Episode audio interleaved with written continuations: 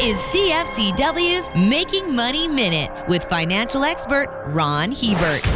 One issue that is seldom discussed is the negative effects that financial stress can have on your health. For the sixth year in a row, the Financial Post survey on financial stress points to money issues being the number one source of stress among Canadians. The poll discovered that 36% of respondents suffered from mental health issues like anxiety or depression because of the financial duress they were under. Instead of seeing a shrink, the solution could be as simple as getting a financial planner or debt counselor to help resolve your money issues. For more information, listen to our Making Money show hosted by Ron Hebert and Gord Whitehead at letsmakemoney.ca or cfcw.com.